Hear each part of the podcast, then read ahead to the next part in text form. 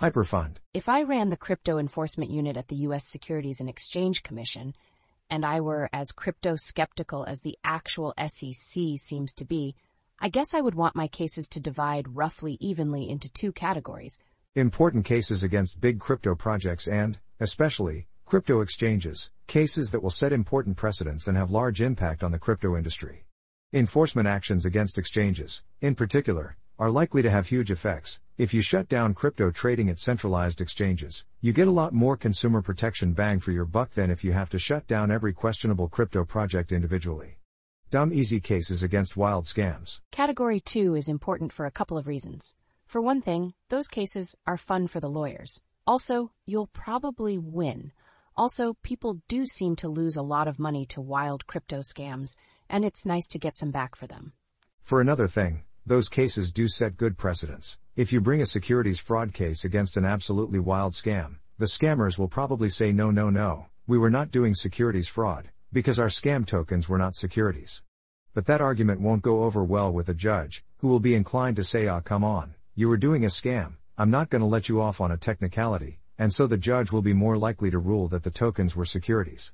It is perhaps not a coincidence that we have discussed two big crypto cases that are going on in New York federal courts right now, one against Ripple Labs Incorporated, which sold investors tokens that are down a modest 66% from their 2021 peak, and the other against Terraform Labs Private, which sold investors tokens that are down a dreadful 99.9999% since their 2022 peak, and whose founder is in jail in Montenegro. Both Ripple and Terra have argued that their tokens are not securities. Ripple's argument on that point has mostly succeeded, while Terra's has failed. Ripple may or may not have a better legal argument, but it definitely has a better look than Terra. Also, just, the more hilarious crypto frauds the SEC can sue, the better is its broad argument, to courts and legislators and the public, that come on, someone needs to regulate crypto, and nobody else is doing it, so you might as well let us. If the SEC finds one ludicrous fraud a week in the crypto space, it is harder to argue that the SEC should just leave crypto alone. Anyway, here's a dumb crypto enforcement case from the SEC against a barely crypto thing called Hyperfund. The Securities and Exchange Commission today charged Xue Lee, aka Sam Lee, and Brenda Chunga, aka Bitcoin Beauty, for their involvement in a fraudulent crypto asset pyramid scheme known as Hyperfund that raised more than $1.7 billion from investors worldwide. According to the SEC's complaint, from June 2020 through early 2022, Lee and Chunga promoted Hyperfund membership packages, which they claimed guaranteed investors high returns, including from Hyperfund's supposed crypto asset mining operations and associations with a Fortune 500 company. As the complaint alleges, however, Lee and Chunga knew or were reckless in not knowing that Hyperfund was a pyramid scheme and had no real source of revenue other than funds received from investors. In 2022, the Hyperfund scheme collapsed and investors were no longer able to make withdrawals. From the complaint, this case does seem like one that was just fun for the lawyers. One of the details Chunga touted was the fact that Lee and another one of the founders were featured and interviewed in an episode of an Amazon Prime documentary series called Next Blockchain. In one presentation, Chunga leveraged Hyperfund's founders' public facing profiles in order to persuade investors that there was no risk in investing with the Hypertech group. Some people say things, how do we know they won't just take our money and disappear? Well, ladies and gents, they have more to lose than to gain. They're all over CNN. They have publicly traded companies, they are on Amazon Prime, their faces are everywhere. They have more to lose than to gain. There was a pivot to the metaverse. In the fall of 2021, Hyperfund rebranded itself as Hyperverse. Hyperverse was officially launched on December 5, 2021. Part of the new Hyperverse narrative was that the Hypertech group was creating a virtual world to connect people in the Hyperverse ecosystem, which you would enter using your virtual avatar. Speaking of virtual avatars, apparently its CEO was fake. During this launch event, which took place live online and was recorded and then made available publicly online, Hyperverse presented a new supposed CEO of Hyperverse, Stephen Reese Lewis. In a recorded video played during the launch event, Lewis thanked everyone for their participation and for giving him the chance to share more about Hyperverse, our operations, and future direction. After repeatedly invoking a prominent social media company's rebranding, CEO Lewis explained that Hyperverse offered a virtual world with new business opportunities and the development of a crypto asset, characterized as a native token, called HVT. In reality, The person presented as Lewis was an actor playing a role of a fabricated character. He was not the CEO of Hyperverse. There is very little discussion of Hyperfund's technology or token economics, and I'm not sure it had any. Its technology was telling people that if they invested money in its business, it would give them way more money in return.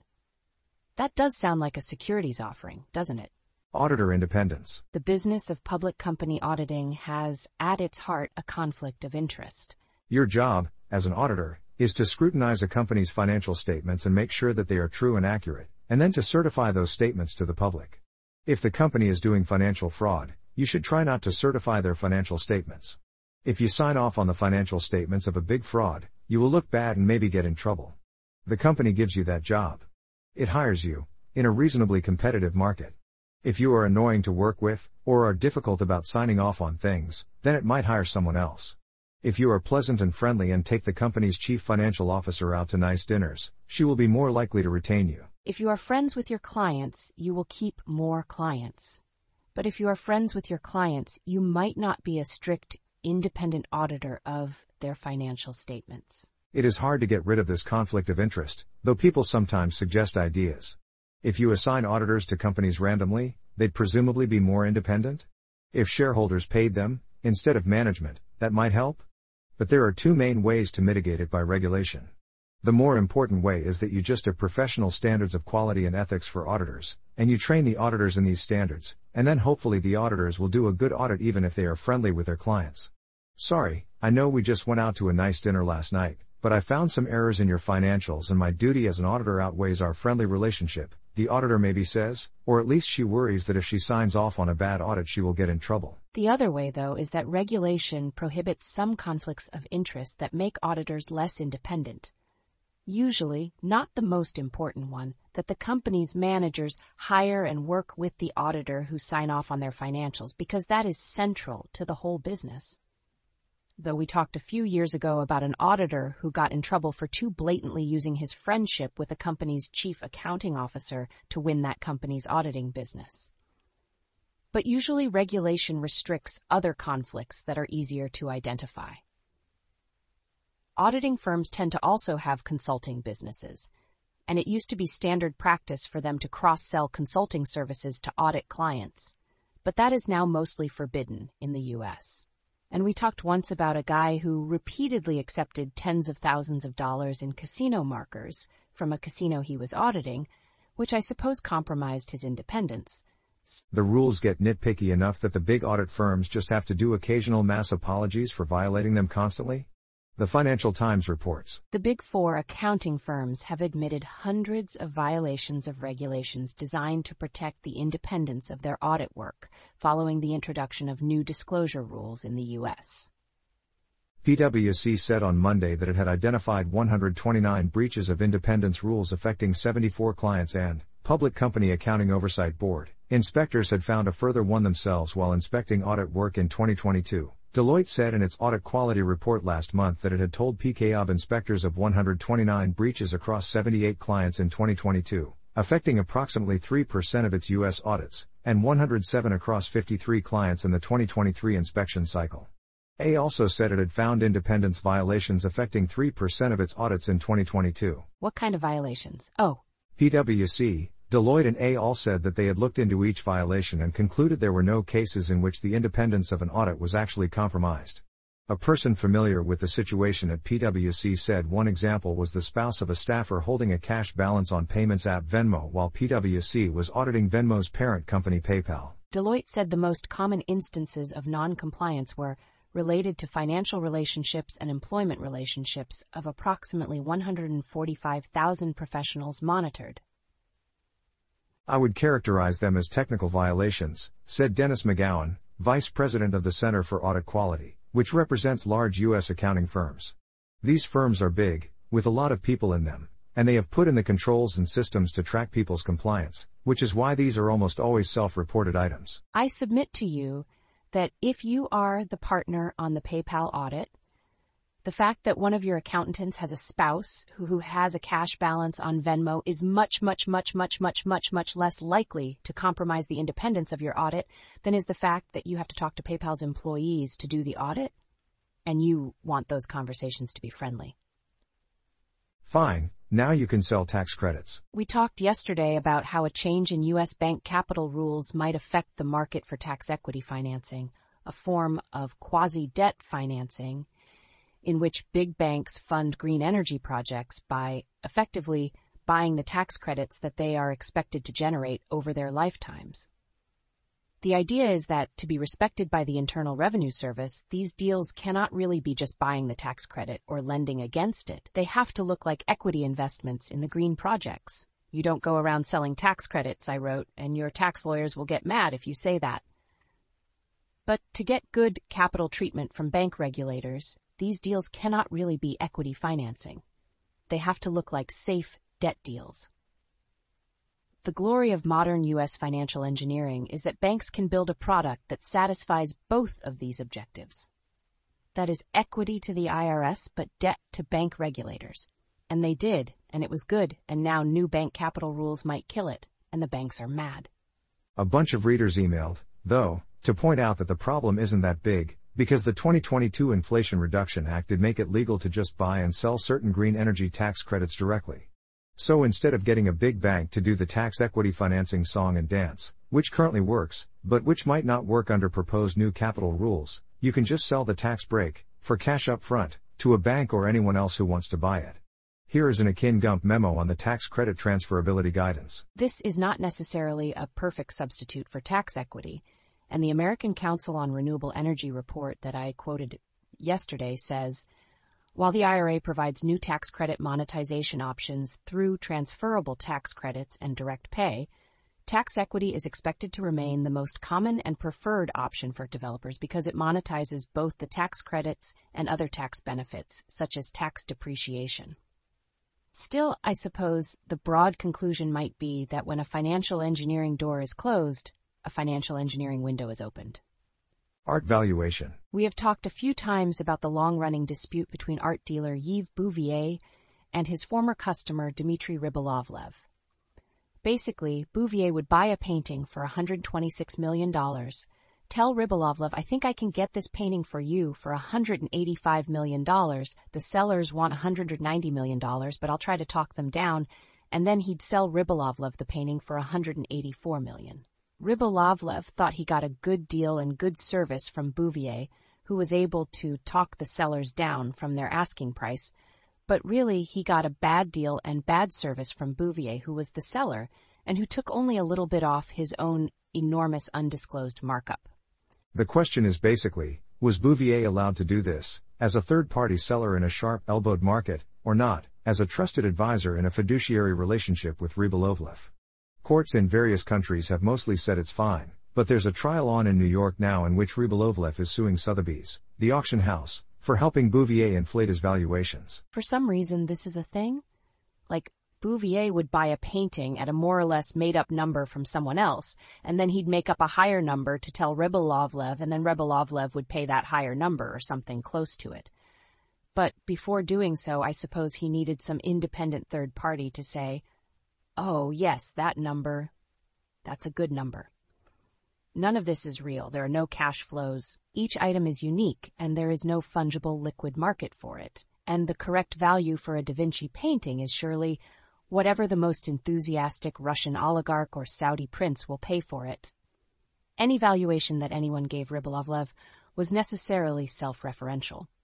Here's a fun Financial Times article about how that case is going. Over multiple days of testimony, Samuel Valette, the global head of private sales at Sotheby's, who sold many of the works to Bouvier, the Swiss dealer who worked for years with Rybolovlev, detailed the process by which works, including Leonardo da Vinci's Salvator Mundi, were procured for Bouvier, his top client at the time. Salvator Mundi's modern price history is. A group of art dealers paid $1,175 for it in 2005 at an auction in New Orleans. They had it restored, and people became convinced it was the original by Da Vinci. In 2013, Sotheby's negotiated a sale between those dealers and Bouvier, who started negotiations with what he described as a brutally low offer of about $47 million. The sellers were hoping for at least 100 million. Ultimately, Bouvier paid $68 million, plus a painting by Picasso valued at $12 million, which I guess adds up to $80 million if you believe the number on the Picasso. Bouvier would sell the painting to Rybolovlev shortly afterwards for $127.5 million. Four years later, Rybolovlev resold the work at auction, this time at Christie's, for a record-shattering $450 million apparently to Abu Dhabi. So the reasonable range of possible values of this painting would run from, say, $1,000 to $450 million. Just, really, pick a number. And Sotheby's did. Emails show how, as art valuations soared, margins of $5 million to $10 million on these trophy artworks felt like rounding errors. Over email in 2015, Valette expressed frustration when a colleague at Sotheby's pushed back on his request for a higher valuation for the Da Vinci paint two years after the original sale to Bouvier was agreed. The colleague said 95 million yeners was the most he could live with. But Valette told the court he thought 95 was too precise and an awkward number pushed for 100 million euros or about 110 million. Valette said he wanted a big, round number. In this world, if you're at 95 million euros, you're at 100 million euros, he said. I'm sorry, that's just correct. If you are providing a valuation of that painting to a potential buyer, the correct valuation is just a piece of paper saying, How frisky are you feeling? Too much precision really is awkward. Pivot to AI. Sure, whatever. Advertising giant Publicis Groupe SA made an unusual executive hire in mid 2022 a lion headed digital avatar named Leon who would serve as chief metaverse officer, guiding clients through the virtual realm that had seized real world attention. His moment in the spotlight didn't last long. Five months later, ChatGPT debuted, and the buzz that had surrounded the metaverse ever since Mark Zuckerberg rebranded Facebook as Meta Platforms Incorporated shifted to artificial intelligence. Leon and other, human officers focused on the metaverse, an immersive digital reality where people can interact with one another, quickly became an endangered species. Instead, businesses are scrambling to appoint AI leaders, with Accenture and GE Healthcare making recent hires. A few metaverse executives have even reinvented themselves as AI experts, deftly switching from one hot technology to the next. Compensation packages average well above $1 million, according to a survey from executive search and leadership advisory firm Heidrick & Struggles. Last week, Publicis said it would invest 300 million euros, 327 million over the next three years on artificial intelligence technology and talent. I mean, if your chief metaverse officer was an imaginary digital lion, 1. Firing him is fine, he won't be upset, he doesn't need this job to feed his virtual cubs, and, 2. Surely your new chief artificial intelligence officer should be a chatbot? It is truly incredible how intense and how brief the whole metaverse thing was. It's been a long time since I have, have had a conversation with a client about the metaverse, said Fawad Bajwa, the global AI practice leader at the Russell Reynolds Associates executive search and advisory firm. The metaverse might still be there, but it's a lonely place. Most companies have largely moved on from the metaverse. The word was uttered just twice on earnings calls at S&P 500 businesses last quarter compared with 63 times in 2022's first quarter, according to Bloomberg transcript data. That year, 8 out of 10 CEOs said they were either hiring dedicated talent with expertise in the space or expanding the responsibilities of their leadership teams to cover it, according to Russell Reynolds. All were chasing a piece of a global business opportunity that McKinsey and Company consultants at the time optimistically estimated could be worth $5 trillion by 2030. You could imagine three skill sets here. Metaverse skills, I don't know, designing digital lion avatars or whatever. AI skills, understanding how modern artificial intelligence models work, how to build them, how to deploy and use them, etc. Internal politics and entrepreneurship, understanding that saying metaverse would get you a big job and budget and bonus in 2022, but saying AI will get you those things in 2024. What magic word will get you those things in 2026? Probably somebody will know before I do. My assumption is that Skill 1 was valuable in 2022 and Skill 2 is valuable in 2024, though I can't be sure. I have no particular evidence that the chief metaverse officers hired in 2022 were in fact any good at doing metaverse stuff, was the lion? And my assumption is that Skill 3 is sort of permanently valuable, perhaps more so the more trends and technologies change. Pricing. I don't know, this is just a useful thing to learn at a young age. He broke into the city's private school set and soon found himself in the fancy Fifth Avenue apartment of a new client. Rim says that one day this teen's mother gave him a reality check. As Rim recalls it, she said, Chris, If you want to make it here in New York, you cannot charge $75. No one's going to take you seriously. Rim says she told him to charge $1,500 an hour and vowed to bring him more clients. That's from this New York Magazine story about Christopher Rim, the founder of Command Education, an extremely expensive college admissions counseling service. As a young man out of Yale, he started a modestly priced college admissions counseling service until a client correctly told him that there was more demand for an extremely expensive one. We've talked about RIM before, when Bloomberg News reported that another parent gave him another great pricing idea. RIM said a parent at New York's Trinity School, a $64,000 a year Ivy League feeder, once offered him $1.5 million if he would agree not to work with any of his child's classmates. Basically, if you are extremely rich, and buying positional goods like good college resumes, it is to your benefit for those goods to be as expensive, and thus exclusive, as possible. If you are in the business of selling those goods, that's nice for you. Things happen. Silicon Valley investors build $300 billion cash pile in startup funding crunch. Scandal hit trading desk turns into money spinner at Wells Fargo. Private fund lobbyists get set for high stakes SEC court fight. The real estate downturn comes for America's premier office towers. Saudi Arabia ditches plan to raise oil production. Indonesia's flood of nickel sparks Darwinian battle for survival among miners. U.S. oil drillers are going electric, if they can get the electricity. Ex Freshfields partner convicted over tax scandal. Steve Cohen, John Henry Group set to invest billions in PGA Tour. Musk says first Neuralink patient received implant in brain. Shaquille O'Neal wants to buy whatever NBA team is available. If you'd like to get money stuff in handy email form right in your inbox, please subscribe at this link. Or you can subscribe to Money Stuff and other great Bloomberg newsletters here. Thanks. Don't take those numbers too seriously. CoinMarketCap tells me that Ripple's XRP token briefly peaked at $3.021 in January 2018, and is at about 53 cents now, but that's a very brief peak and I'm not going to worry about it too much. Its post 2018 peak is about $1.56 in April 2021, so down about 66% to today. Meanwhile, Terra's original Luna token hit $113.01 in April 2022 and is worth apparently $0.0001 today.